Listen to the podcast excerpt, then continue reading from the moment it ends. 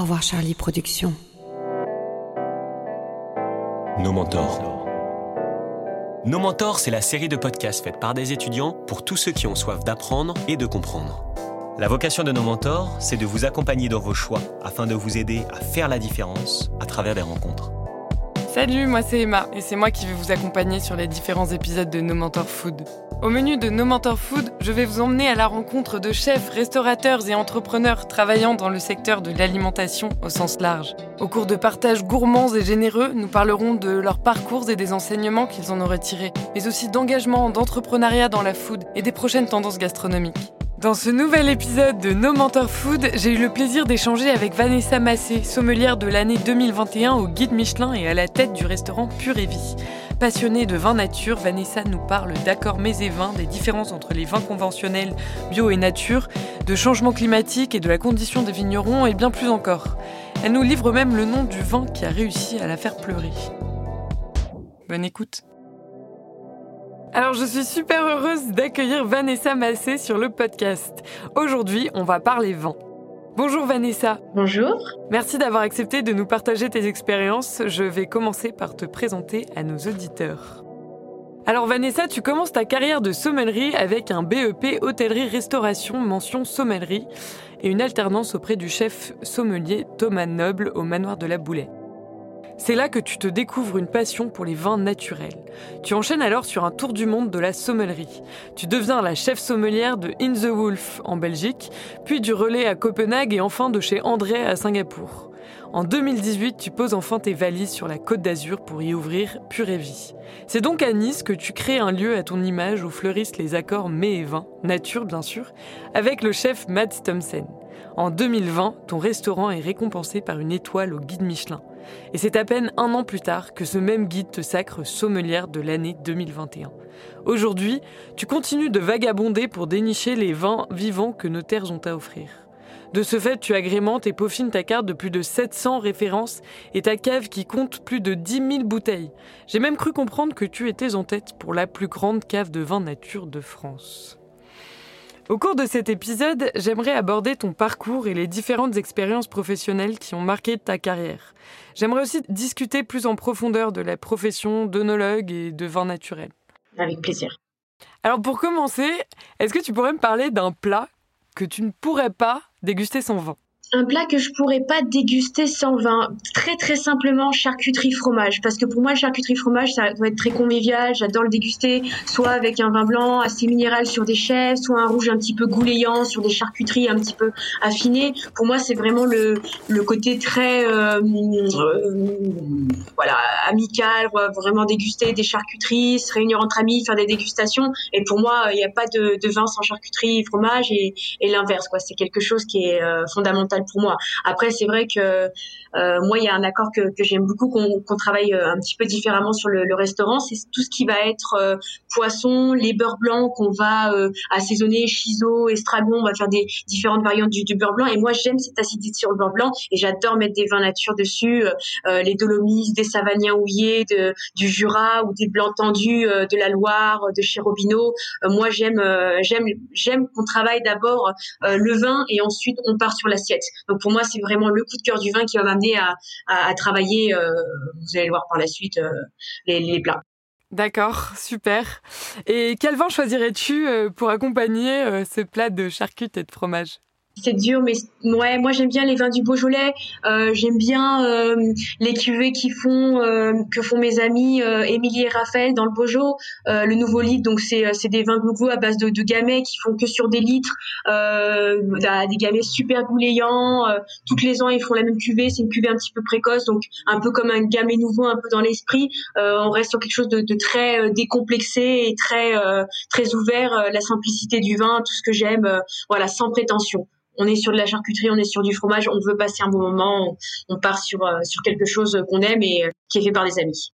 Alors maintenant, parlons un peu de ton parcours, euh, de tes études à aujourd'hui. Donc, tout d'abord, si tu devais utiliser deux, trois mots pour résumer un peu tes expériences, ce que tu en as tiré, ça peut être des mots qui t'ont guidé au cours de ton parcours, comme des mantras, des mots qui représentent un peu qui tu es. Lesquels choisirais-tu? Moi, je dirais tout d'abord euh, la passion, parce que sans passion, je ne serais pas arrivée où je suis aujourd'hui. Je suis passionnée par mon métier. J'aime plus que tout au monde euh, le vin naturel. J'aime la gastronomie. J'aime euh, créer des plats avec mes chefs. J'aime combiner, faire des accords mes vins. J'aime déguster, découvrir. J'aime, j'aime tout ce qui est lié à la gastronomie et plus particulièrement au vin. ensuite, ça va être, ça va être la détermination, parce que je suis partie très tôt de chez mes parents. J'ai quitté mes parents à l'âge de, de 17 ans et je suis jamais revenue chez moi. Donc c'est encore un petit peu, euh, je suis un peu émotive à chaque fois que j'en parle parce que j'étais très jeune et j'ai vraiment voulu faire ma carrière très jeune et aller au plus loin possible. Et pour moi, il n'y avait qu'une seule solution, c'est euh, d'aller chez les plus grands. C'est pour ça que j'ai fait le tour du monde. Et, euh, et la dernière chose, ça va être le travail. j'ai beaucoup, beaucoup travaillé dans ma vie. J'ai passé plus de temps à travailler que, que à dormir, que à profiter de la vie. je suis rarement sortie comme les jeunes. Moi, mes sorties euh, soirées, c'est ce que j'appelais les sorties restaurants, où j'allais euh, dépenser tous mes salaires pour euh, déguster les plus belles bouteilles dans les paravins, les restaurants. Et mes parents me disaient mais tu veux pas sortir, tu veux pas faire autre chose. Je non, non, je, vais au restaurant, euh, je vais dépenser un quart de mon salaire, euh, deux tiers de mon salaire, mais au moins je vais apprendre, je vais apprendre. Et là encore au jour d'aujourd'hui, c'est euh, c'est la même chose. à chaque fois avec mon mari, avec mon fils, on va dans les, restaurants, on déguste plein de bouteilles, on boit pas forcément tout, mais c'est les, les, plus belles soirées, c'est les meilleurs moments. C'est quand on va déguster au, restaurant. Donc voilà, travail, acharnement, passion, détermination, voilà, c'est tout ce qui pour moi me, me représente aussi. Et aussi, je pense euh, quand même la sincérité parce que je, je suis quelqu'un qui ment pas. Je suis très honnête et les gens le, le savent. On peut le percevoir parce que j'ai pas de j'ai aucune retenue. Ce, ce, qui vient ce que j'ai à dire je le dis et je le dis d'une façon très naturelle. Je vais pas euh, cacher mes mots. Voilà je vais le dire très spontanément et euh, le plus simplement possible. C'est bien, on entend dans ta voix la passion que tu as pour ton travail. J'espère. Merci. Et euh, maintenant, est-ce que tu peux nous raconter un peu rapidement euh, ton parcours, euh, où tu as commencé, ce que tu as fait jusqu'à l'ouverture de ton restaurant? Alors j'ai débuté ma carrière à l'âge de 15 ans, donc avec un BEP hôtellerie-restauration. À 17 ans, j'ai commencé officiellement à, à, intégrer une école de, de, de sommellerie où j'ai travaillé dans un restaurant doublement étoilé à Nantes. Et ensuite, je, par, je suis partie faire la mention, la mention, enfin pardon, le BP sommelier dans le sud de la France à à, Béziers, qui est une des meilleures écoles de France où, euh, où la discipline est, de rigueur et, euh, et c'était vraiment très bien pour moi parce que je manquais beaucoup de discipline. Donc je me suis formée avec euh, un des meilleurs profs au monde qui m'a vraiment remis sur le droit chemin alors que quand j'étais jeune, c'était pas forcément facile pour moi. Comme beaucoup dans la restauration, disons, on est assez assez sauvage. Euh, du coup, euh, après euh, après mon BP, donc j'ai. Excuse-moi, quand tu fais ton BP, est-ce que tu es entouré de personnes qui veulent faire la même chose que toi en sommellerie?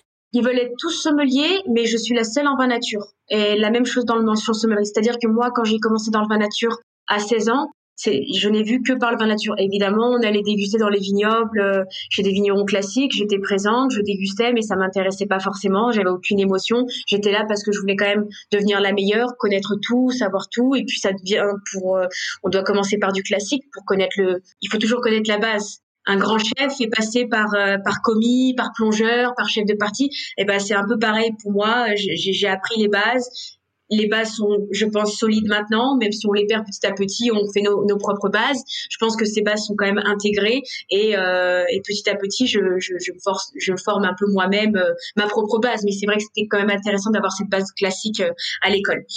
Et parce que à l'école, on t'enseigne rien du tout sur les vins nature? Pas du tout. Non, non, non, non, non. C'est, c'est euh, parcours euh, classique. Après, j'ai eu la chance d'avoir un, prof qui aimait beaucoup le vin nature, donc il me comprenait assez, même s'il me disait, voilà, fais attention, parce que le vin nature, ça peut être comme ci, comme ça, et, et je comprends. Le vin nature a, euh, a, a, ses péchés. le vin nature est, est vivant. le vin nature évolue, le vin nature change. Mais je pense que si on est un bon, sommelier, on connaît bien ses vignerons, on est capable, un petit peu comme un tigre, de dompter ses vins et, et de vraiment savoir sortir les, les les bons vins au bon moment. Et ça, c'est euh, quelque chose qui prend beaucoup de temps, mais aussi euh, beaucoup d'investissement.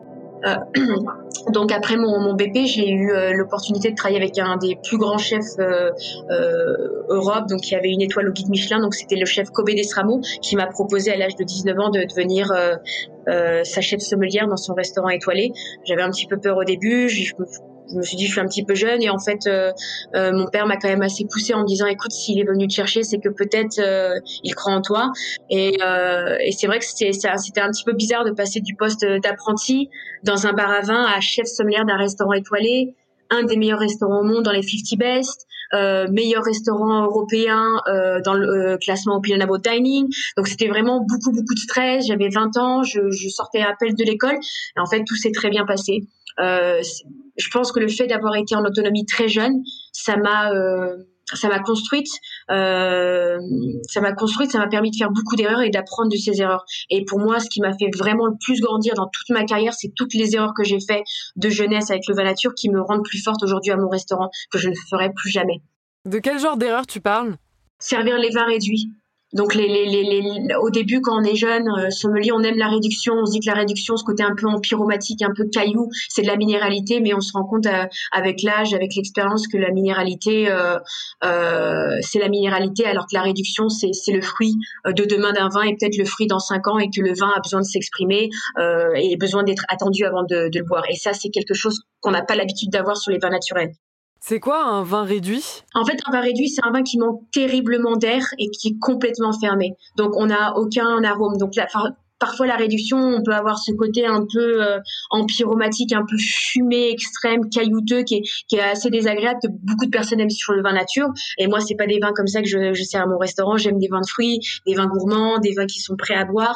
Donc ça, c'est une erreur que je faisais beaucoup quand j'étais jeune. Et aussi euh, une autre erreur, c'est un autre défaut du vin, euh, c'était ce côté un peu souris. Alors, les gens le connaissent sous le côté un peu cacahuète, un peu gras, un peu saucisson. Et ça, c'est quelque chose que j'aimais quand j'avais 16 ans et que pour moi est inacceptable dans le vin aujourd'hui d'aujourd'hui. Euh, c'est pareil, c'est des vins qui ont une oxydation, donc c'est des vins qui, ont pris une oxydation à la mise, c'est-à-dire qu'ils ont eu un surplus d'air et forcément on a besoin de les attendre un petit peu. Des fois, ça peut être quatre ans, des fois, ça peut être deux ans. Ça, peut, ça peut, ça peut varier selon l'oxydation que, que, le vin a pris. Euh, moi, c'est des erreurs que, que je ne veux plus faire, que je n'accepte plus même.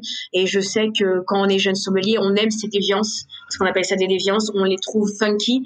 Et euh, quand on commence dans le vin nature en tant que client, on aime ce côté funky parce qu'on a l'impression ah c'est funky, c'est nature. Et quand les gens viennent dans mon restaurant, ils me disent Est-ce que vous êtes sûr que vous travaillez avec des vins naturels? Parce qu'ils sont tous, euh, ils sont tous bons. Il n'y a pas de défiance, il n'y a pas ce côté funky. Le côté funky, c'est moi. Les vins sont là pour représenter notre travail et leur jus, tout simplement. Il n'y a pas besoin d'avoir de déviance pour avoir de l'émotion. L'émotion d'un grand vin, elle se fait par son jus, par sa concentration, par son dynamisme et non pas pour ses déviances. Et ça, pour moi, c'est, euh, je, me, bats tous les jours pour ça depuis, euh, que j'ai ouvert le restaurant Curélé.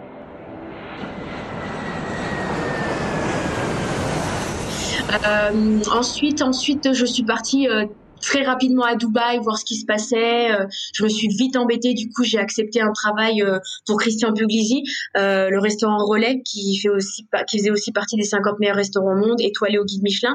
Donc, j'étais chef sommelier là-bas pendant une année. Et ensuite, j'ai rencontré un chef alors que je travaillais au, Relais, et je lui ai dit que voilà, moi, je cherchais toujours des challenges. Et deux semaines après avoir donné ma démission au Relais, il m'envoie un petit mail en me disant qu'il voulait que je vienne à Singapour euh, pour euh, pour être sa chef sommelière et importer du vin. Du coup, j'ai pris le challenge. Singapour, c'était un je crois un des plus beaux moments de ma carrière. Euh, gérant d'un restaurant doublement étoilé, euh, première euh, formation de, de, de, distribution de vin nature à l'étranger, euh, un staff exceptionnel, un restaurant exceptionnel. on a fait des accords sur des kombucha. On a énormément travaillé. Je crois que c'est un des endroits où j'ai le plus travaillé mentalement et le moins physiquement. Mais vraiment, mentalement, ça m'a pris beaucoup, beaucoup, beaucoup, beaucoup de temps pour mettre en place un système parce que beaucoup d'asiatiques n'aiment pas le vin. Du coup, j'étais très frustrée de voir que euh, parfois euh, les gens venaient, ils avaient de l'émotion sur les plats, mais j'étais incapable en tant que sommelier de proposer une expérience. Et on a créé le kombucha périne, c'est un accord avec des thés fermentés qu'on a mis en place très rapidement, et on est passé à 40% de gens qui, qui, qui dégustent. Euh, euh, du vin à 40% qui dégustent du vin et 50% qui dégustent des kombucha. Donc c'était énorme. On, a eu, on avait vraiment un complément d'expérience. Et euh, c'était en quelle année ça? Alors, quand j'étais très jeune, j'avais 24 ans, donc c'était en 2014. C'était de 2014 à 2015. Parce que euh, le kombucha, c'est connu aujourd'hui, mais, mais à l'époque, euh, c'était tout nouveau. Ouais, c'est vrai que c'est vrai que en, Europe, ça a mis un peu plus de temps. Euh, tout simplement, l'idée m'est venue. J'ai une petite jeune stagiaire qui arrivait le matin tout le temps avec son kombucha et je lui dis mais ça te fait vraiment du bien? Elle me dit oui, j'aime l'acidité. acidité. Je dis fais-moi goûter. Je dis voilà. Je dis, t'es très bien, toi, je t'augmente, je t'augmente, je t'augmente, tu m'as donné une idée. Je dis, à partir de demain, euh, à partir de demain, on va faire sept différents kombucha, on va travailler les recettes, ça a mis du temps, mais elle m'a inspiré cette petite Siska et, euh, et c'était vraiment, euh, comme je vous l'ai dit, mentalement, c'était, non, le travail. Voilà. Après, après, je suis revenue en Belgique où je, je pensais, retrouver les, les, les, beaux moments de ma vie au In Wall. Je me suis peut-être un petit peu perdu. J'ai travaillé dans, dans un restaurant où euh, j'ai fait la carte des vins, mais la cuisine ne me correspondait pas. Du coup, j'ai démissionné très tôt parce que pour moi, je dois être inspirée pour la cuisine pour, euh, pour mettre mes vins. Et euh, du coup, en 2000, 2017, je me suis installée à Nice. j'ai travaillé un petit peu à Monaco pour voir un petit peu le type de clientèle qu'on trouvait sur la Côte d'Azur, le temps de monter mon projet. Et début 2018, j'ai ouvert la société et en avril 2018, on a ouvert le restaurant. Et pourquoi Nice? Pourquoi est-ce que tu as choisi cette destination après avoir voyagé de partout? Euh, J'adore euh, dire que c'est pour embêter les Niçois, parce que les Niçois, ils sont dans leur euh, dans leur petit monde, dans leur petit cocon. ils aiment bien aller dans leurs adresses. ils sortent pas des sentiers battus. Nous, on est on est une cuisine à part. On n'est pas du tout dans le centre-ville. Les gens qui viennent manger chez nous doivent venir. Ça les embête. Parfois, ils me demandent mais pourquoi vous êtes aussi loin? Pourquoi vous êtes mis ici? On est au bout du bout et, je veux que les gens viennent nous voir et qu'ils viennent pour le restaurant et pas pour la location. Euh, et Nice aussi, euh, il n'y avait rien. C'est-à-dire que, que, en termes de, de, de, vin naturel et, euh, et de gastronomie, avec le concept que je proposais n'était pas là. Alors qu'à Paris, à Lyon, il est déjà présent. À, Nice, il n'était pas. Donc on avait, on a très facilement trouvé notre place, notre créneau, et, et ça fonctionne très bien pour l'instant. Super, donc tu as bousculé la population niçoise. bah, J'espère que je, je, l'ai bousculé, mais gentiment, et que, et que maintenant ils commencent à nous adopter et, euh, et se dire qu'on est encore là pendant quelques années et que c'est pour leur donner du bonheur euh, plus qu'autre chose. Vous avez une clientèle euh, surtout locale ou vous avez des étrangers? La, première année, on a eu pratiquement aucun Niçois qui n'est venu. Les Niçois sont venus à partir du moment où on a eu l'étoile. Donc un an et demi après, euh, ça a mis un petit peu de temps la clientèle niçoise. On a eu beaucoup de Scandinaves au début, beaucoup de Belges, beaucoup de d'étrangers qui venaient euh, pour le vin naturel, qui venaient pour euh, le chef, pour moi. La clientèle niçoise était très très discrète parce qu'ils aiment bien attendre avant de venir, donc on, on, leur en veut pas. Maintenant, on a un petit peu plus de Niçois, mais c'est pas ce qui représente la majorité, je dirais. On a quand même beaucoup de, de personnes qui viennent de des régions un petit peu annexes autour, mais pas pas forcément de Nice. Mmh, d'accord. Et du coup, comment tu t'es retrouvée dans les vins? Comment est-ce que tu t'es dirigée vers ce domaine? À l'école, moi, j'étais très mauvaise, mais très mauvaise. Donc, euh, quand j'ai fait le, le BEP euh, hôtellerie-restauration, euh, j'étais, euh, j'étais pas très très douée, à part en pratique où je me sentais très à l'aise et, et en sommellerie où on avait la partie sommellerie et j'avais toujours les meilleures notes, sans pourtant travailler à la maison. J'avais vraiment des notes qui étaient excellentes. Mon prof me dit, mais pourquoi tu fais pas que ça, je, je, savais pas que ça existait. Et euh, il m'a il m'a recommandé de faire la mention sommellerie. Et, euh, et, et en fait, c'était plus ce qui m'attirait au début avec le vin, c'était la connaissance, pas les dégustations. Parce que quand on est jeune, à 15, 16 ans, le vin, c'est pas quelque chose qui nous, on a envie de boire, on préfère boire euh, des bières, d'autres choses. C'est pas quelque chose qui nous attire. Ouais, on n'a pas le palais assez développé voilà, on n'a pas le palais euh, adapté pour comprendre et pour, euh, euh, je pense, apprécier à sa juste valeur les vins.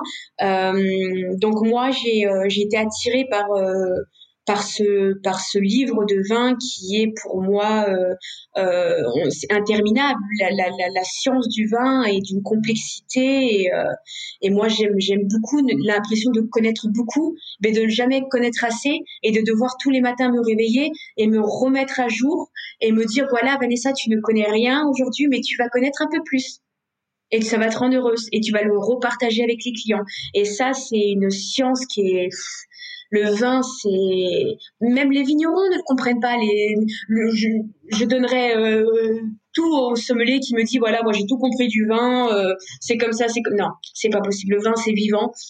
C'est comme les femmes, on n'y comprend pas grand chose, je pense. Donc euh, voilà, c'est ce qui m'a vraiment au tout début amené vers le vin, c'est vraiment l'envie de connaître parce que c'était vraiment génial. Il y aura toujours, toujours de nouvelles choses à apprendre dans ce domaine. Euh, c'est super, c'est génial. Exactement, ouais.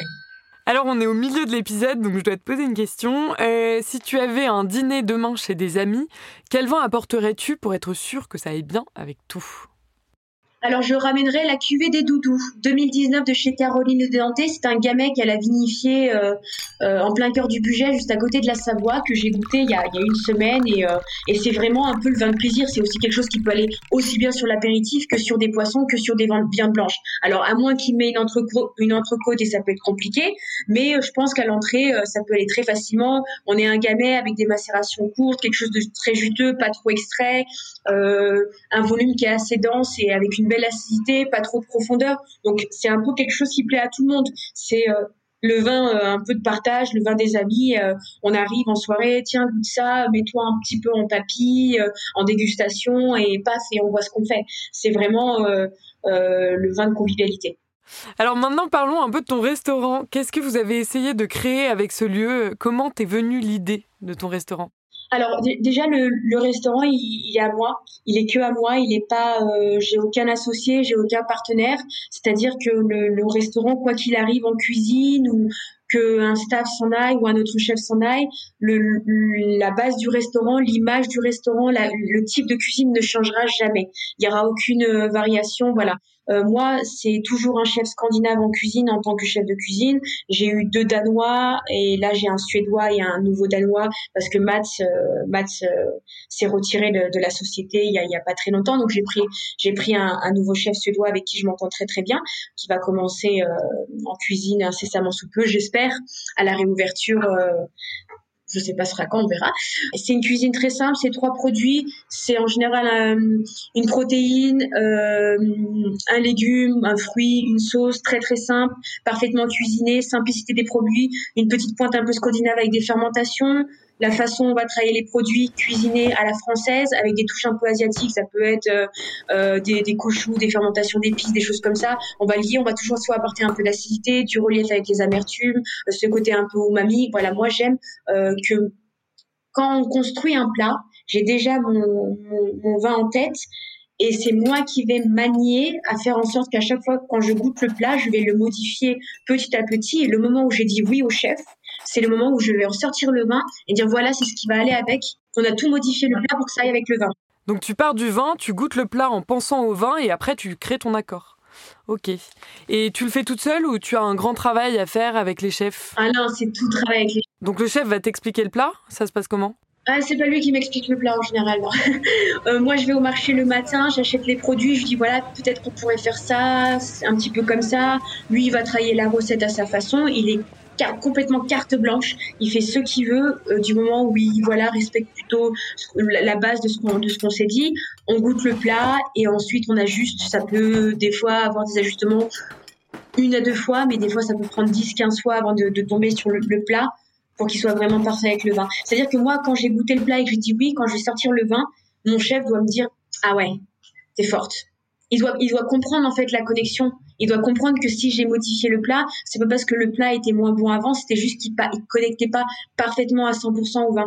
Et moi, ce que je cherche au restaurant Purévis, c'est la connexion euh, du plat avec du vin, du vin avec du plat et avoir la grande émotion à chaque bouchée et à chaque accord mets et vin. C'est pour ça que je me lève le matin. C'est pour que les gens viennent passer un moment euh, voilà, où, euh, où on a travaillé dur et on est sûr de ce qu'on fait et normalement les gens ont de l'émotion. Pour les clients, euh, bah, déjà moi je suis la seule serveuse, je suis toute seule en salle, j'accepte pas d'aide, c'est moi et mes clients. Et euh, les chefs prennent les plats et sortent les plats de la cuisine eux-mêmes parce que c'est eux qui ont fait les plats. Donc souvent, euh, souvent le, le, le, chef de cuisine vient euh, quand il peut parler en anglais ou en suédois, en scandinave, il, il va sortir de la cuisine et, et expliquer. Euh, sinon, quand c'est français, c'est moi qui, qui, qui charge français, euh, belge ou portugais, enfin toutes les langues.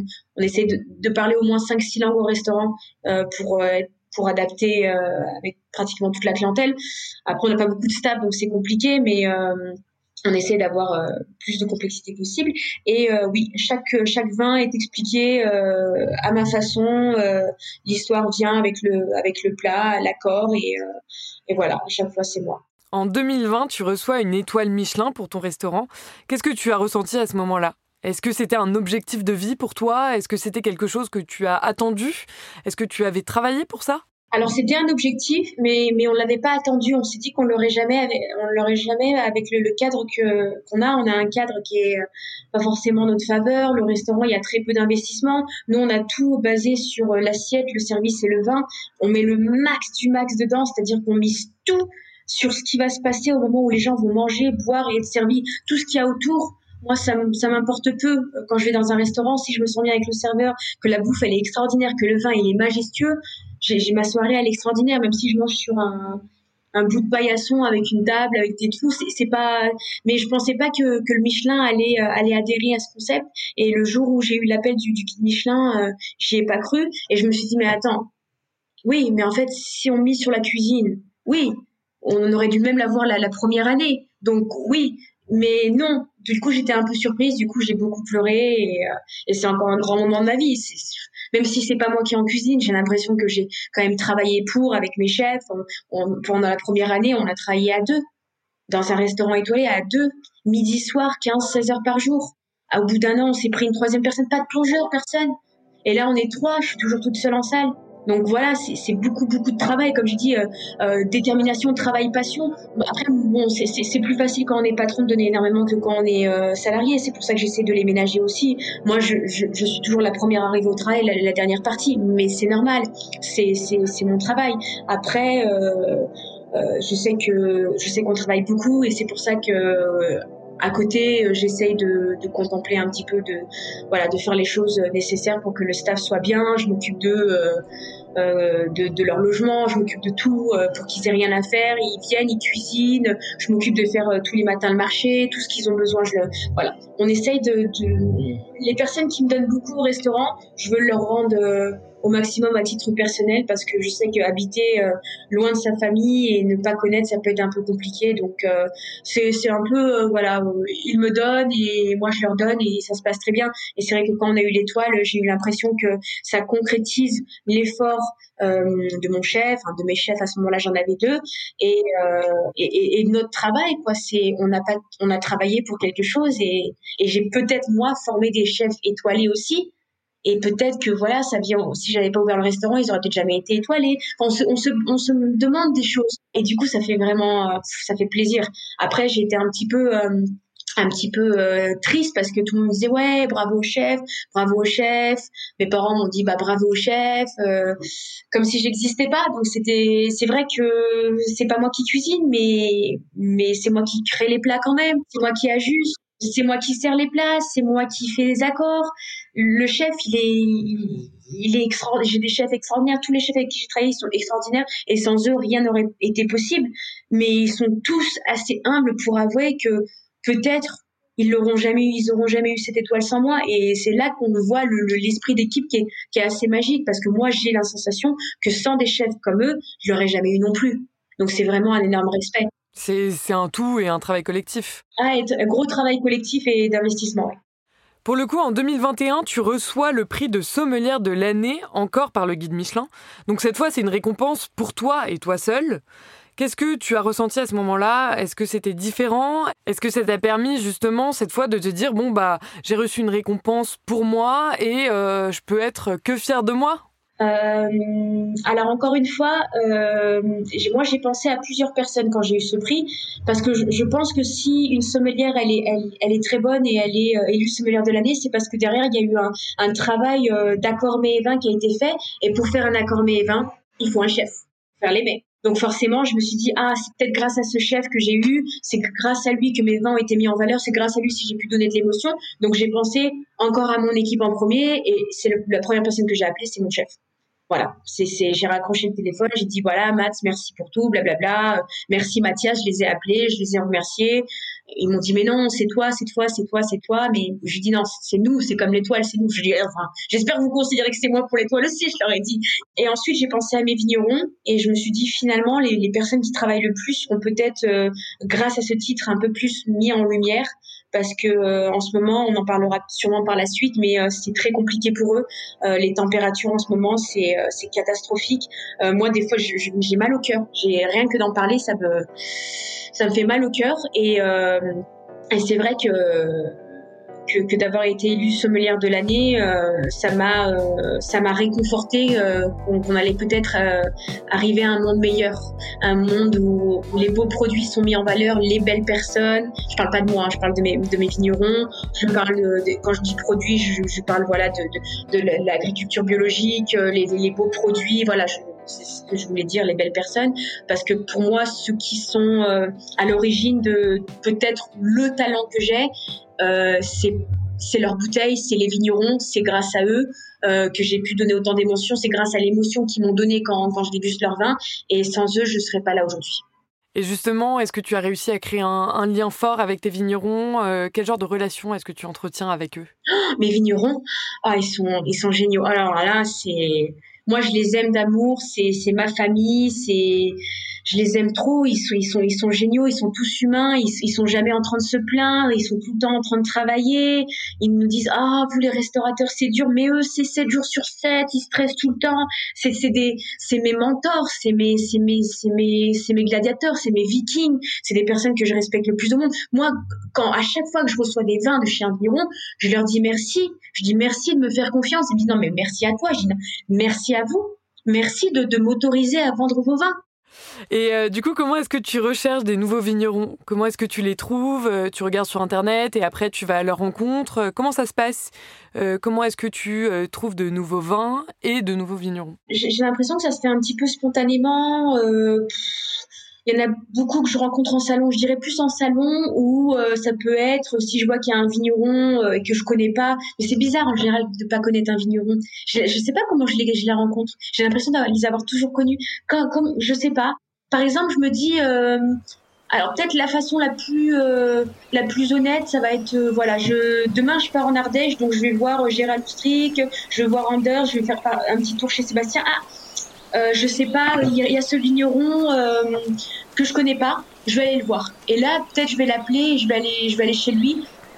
Mais avant, j'aurais peut-être fait aussi mes recherches, j'aurais regardé qui a dégusté, les, les avis, tout ça, de mes mentors voilà, des, des personnes euh, qui, qui, pour moi, euh, sont les meilleurs dégustateurs euh, au monde et je regarde si eux, ce qu'ils en pensent, si ça vaut le coup d'y aller.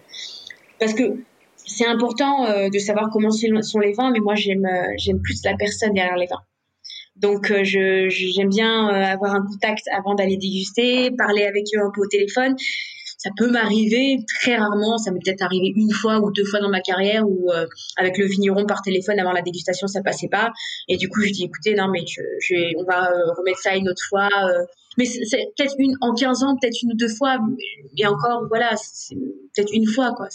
Mais c'est vrai que c'est c'est très humain. C'est très humain et donc tout à l'heure, tu nous as parlé rapidement de la situation des vignerons.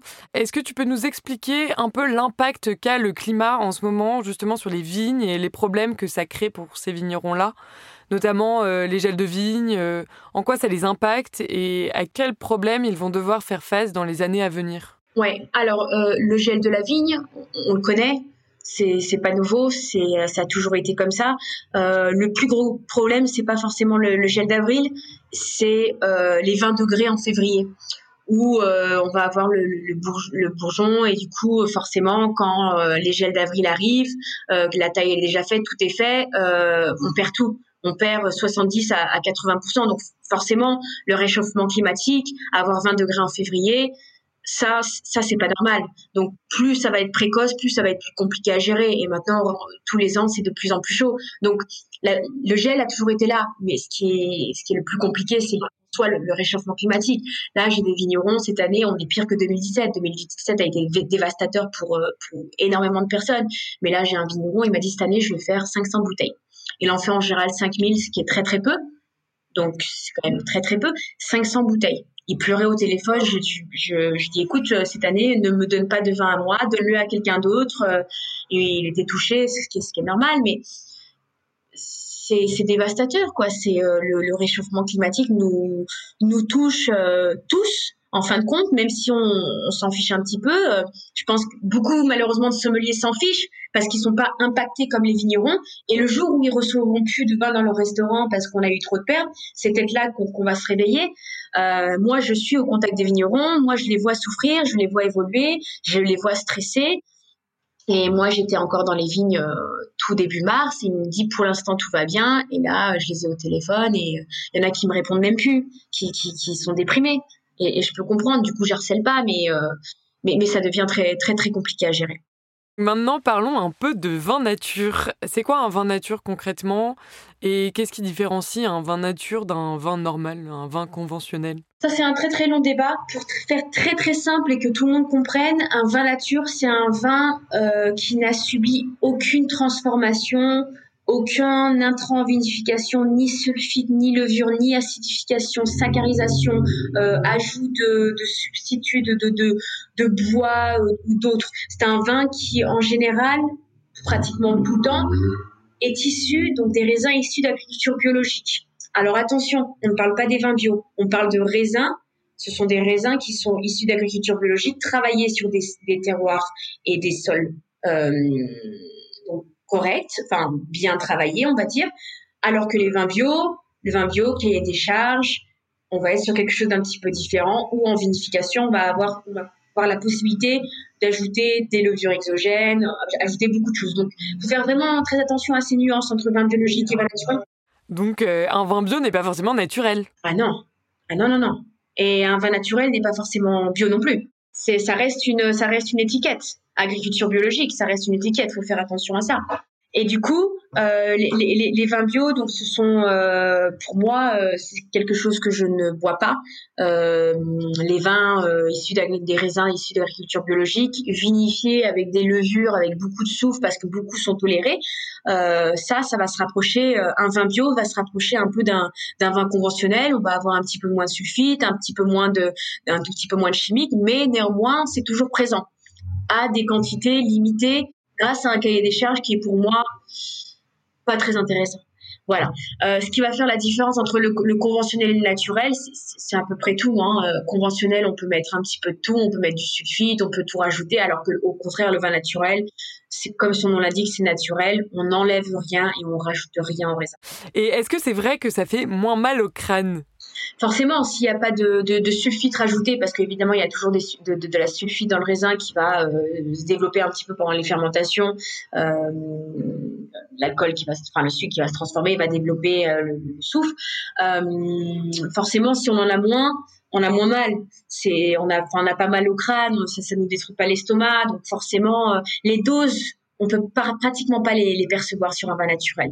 On est à moins de 10 mg, euh, donc euh, ça reste une, c'est naturel quoi. C'est quelque chose qu'on pourra jamais enlever, alors que dans le dans le vin conventionnel, on est à 150, 180. C'est des doses qui sont euh, inacceptables. On se, tue jour, jour, après jour en dégustant des, des vins conventionnels. On tue notre notre cerveau. Moi, je suis migraineuse. Une des raisons pour lesquelles je ne bois pas non plus de vin classique au-delà que je n'apprécie pas. C'est que je ne peux pas, hein, les, les, mots de tête, euh, ça, ça ne fonctionne pas. Ok. Et sinon, on voulait acheter euh, une bouteille de vin nature. À quoi est-ce qu'on devrait euh, porter attention sur une étiquette de vin? Alors ça, ça c'est un conseil que je donne à tous mes clients, à tous mes amis, à toutes les personnes. Ne vous fiez jamais à votre propre instinct ou à vos propres connaissances si vous êtes limité. Demandez un sommelier, dites-lui ce que vous aimez avec vos mots, dites-lui que vous voulez boire un vin naturel, sans sulfite ajouté, bien travaillé. Là, là, Il, y a, il, y a, une application qui s'appelle Raisin où on répertorie euh, les, les, meilleurs, euh, les meilleurs endroits, les meilleures caves où on peut, on peut trouver euh, beaucoup d'endroits. Super, on va regarder ça. Ouais, ouais, ouais. Ces raisins, c'est il faut avoir un minimum 30% de, de, de, vin nature dans notre wine shop ou restaurant, mais beaucoup respectent plus que 50, 60, 70%. Donc c'est vraiment, vraiment sympa. Et après, normalement, il y a un sommelier qui est là pour vous indiquer. Hein. Les vins naturels, malheureusement, euh, on a beau euh, aimer le vin naturel, si on n'est pas un sommelier, on connaît pas ces vins, on aura du mal toujours à conseiller. Et pour moi, les questions que je vais poser à mes clients quand ils viennent à m'acheter du vin, c'est qu'est-ce que vous aimez du vin, qu'est-ce que vous attendez du vin et quand est-ce que vous voulez le boire. Parce que si la personne vient m'acheter du vin pour ce soir ou pour dans un mois, c'est sûr qu'il n'aura jamais la même bouteille. Je vais, je vais pas donner la même bouteille pour ce soir ou dans un mois je vais goûter quelque chose qui goûte bien en ce moment, j'ai envie vraiment de le faire goûter. Je dis voilà, ce soir ça va être très bien. Dans un mois, je sais pas, mais ça, par contre, dans un mois, ça va être très bien. Donc voilà, j'essaie de vraiment faire attention à ce que la personne veut et quand est-ce qu'elle va le déguster.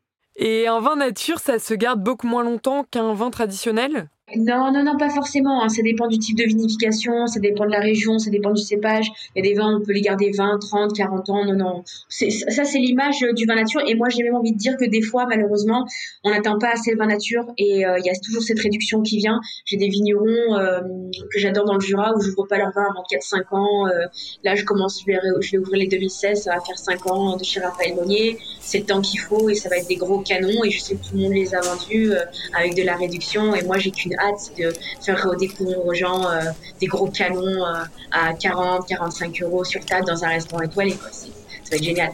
Alors euh, maintenant, j'aimerais parler un peu de conseils et de mentorat. Est-ce que tu as des livres ou des cours en ligne à conseiller à des étudiants qui aujourd'hui sont un peu à la recherche de ce qu'ils veulent faire plus tard ou des étudiants qui seraient intéressés par l'œnologie, par les vins nature, la sommellerie?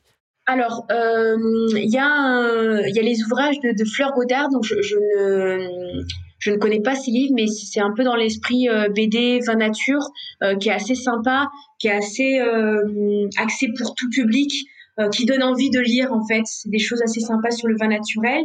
Et après, il y a un livre que j'aime beaucoup. Alors, c'est un livre qui s'appelle Raisin, qui parle sans grand vin naturel d'émotion avec euh, les plus grands vignerons euh, français. Et là, euh, on a une Enfin voilà, c'est génial. On parle, on parle de plein de choses, du patrimoine des vins, des vignerons, des types de vinification, des sommeliers euh, avant-gardistes, du vin nature. Enfin, il y a beaucoup de choses. C'est un des plus beaux livres. Oh, pour moi, c'est le meilleur livre. Avec les plus belles cuvées de chaque vigneron, c'est c'est magique. Rien que de le, de le regarder maintenant, ça me donne de, le relire. Génial. Tu nous donnes beaucoup envie de le lire. Et ça, c'est les mentors. Ça, c'est les mentors du vin nature. C'est-à-dire, c'est les, pionniers, c'est El Padre, c'est les grands. C'est les grands. Ouais. Et justement, pour toi, qu'est-ce qu'un mentor? Est-ce que tu en as déjà eu? Et es-tu toi-même un mentor? Alors, euh, pour moi, un mentor, c'est quelqu'un qui nous guide, quelqu'un qui nous met un peu sur le, le bon chemin, le, la bonne voie. Euh, j'ai eu des mentors, moi, le, le vrai et l'unique mentor que j'ai eu, euh, avec qui j'ai eu l'occasion de travailler, c'est euh, Thomas Noble, mon premier chef sommelier, qui m'a euh, quitté vers les vins nature, et grâce à lui, je suis là aujourd'hui. pour moi, un très bon sommelier qui avait son bar à vin et qui maintenant est redevenu sommelier. Donc ça, c'est un mentor. Et après, moi, j'ai été beaucoup inspirée toute ma vie depuis depuis presque dix ans maintenant euh, ouais, 10 ans, par, euh, je pense, le plus grand sommelier au monde en vin nature, n'en déplaise à certains, c'est Wen euh, Lemoine qui euh, a une dégustation euh, au millimètre. il déguste à la perfection et sa connaissance en termes de vignerons, de cuvée est juste phénoménale et impressionnante. C'est un livre de culture et, il le sait, il en joue. Et, moi j'aime beaucoup, sa façon de déguster j'ai beaucoup appris, euh, appris de lui euh, les bons et les mauvais côtés, je pense, mais c'est ce qui fait qu'on est comme ça aujourd'hui et euh, très nature et très très ouvert. Euh, moi, j'ai formé pas mal de, de, de personnes, de, de sommeliers.